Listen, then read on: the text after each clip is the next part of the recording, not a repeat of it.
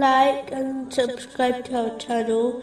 Leave your questions and feedback in the comments section. Enjoy the video. Continuing from the last podcast, which was discussing chapter 26, verse 108. So fear Allah and obey me. Specifically, it was discussing the importance of obeying the Holy Prophet Muhammad, peace and blessings be upon him. Third includes to accept his commands and prohibitions at all times. This has been made a duty by Allah, the Exalted. Chapter 59, verse 7.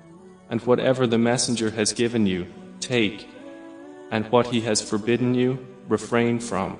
One must give priority to his traditions over the actions of anyone else, as all paths to Allah, the Exalted, are closed, except the path of the Holy Prophet Muhammad. Peace and blessings be upon him. One must love all those who supported him during his life and after his passing, whether they are from his family or his companions. May Allah be pleased with them all. Supporting those who tread on his path and teach his traditions is a duty for those who desire to obey him. It includes loving those who love him and disliking those who criticize him, irrespective of one's relationship with these people. This is all summarized in a single narration found in Sahih Bukhari, number 16, which advises one cannot have true faith until they love Allah, the Exalted, and the Holy Prophet, peace and blessings be upon him,